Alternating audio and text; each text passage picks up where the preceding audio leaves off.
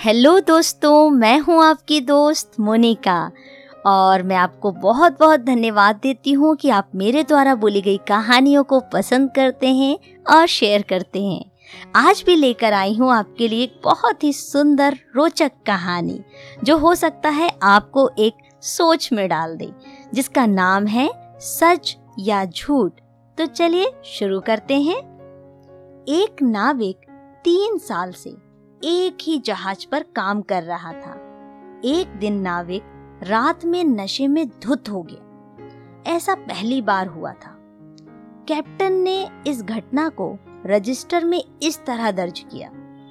नाविक आज रात नशे में धुत था। नाविक ने यह बात पढ़ ली।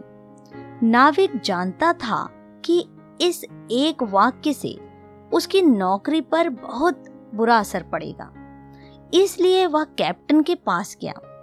माफ़ी मांगी और कैप्टन से कहा कि उसने जो कुछ भी लिखा है, उसमें आप ये जोड़ दीजिए कि ऐसा तीन साल में पहली बार हुआ है, क्योंकि पूरी सच्चाई यही है।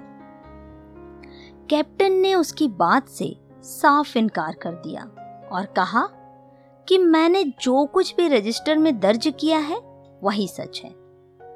कुछ दिनों के बाद नाविक की रजिस्टर भरने की बारी आई। उसने रजिस्टर में लिखा, आज की रात कैप्टन ने शराब नहीं पी है।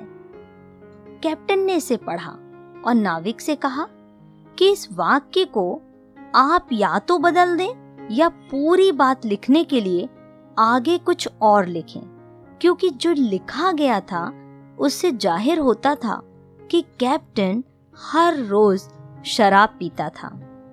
नाविक ने कैप्टन से कहा कि उसने जो कुछ भी रजिस्टर में लिखा है, वही सच है।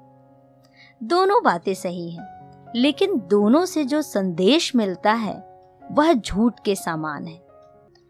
मित्रों, इस कहानी से हम दो बातें सीखने पाते हैं।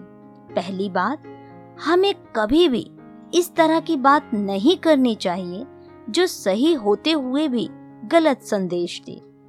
और दूसरी, किसी बात को सुनकर उस पर अपना विचार या प्रतिक्रिया देने से पहले एक बार सोच लेना चाहिए कि कहीं इस बात का कोई और पहलू तो नहीं है।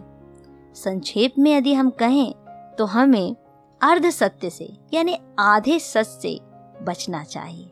विश्वास करते हैं कि आप भी सोच रहे होंगे कि इस कहानी का क्या मतलब है। तो दोबारा इस कहानी को फिर से सुनिए। सुनते रहे कहानी मोनिका की जुबानी।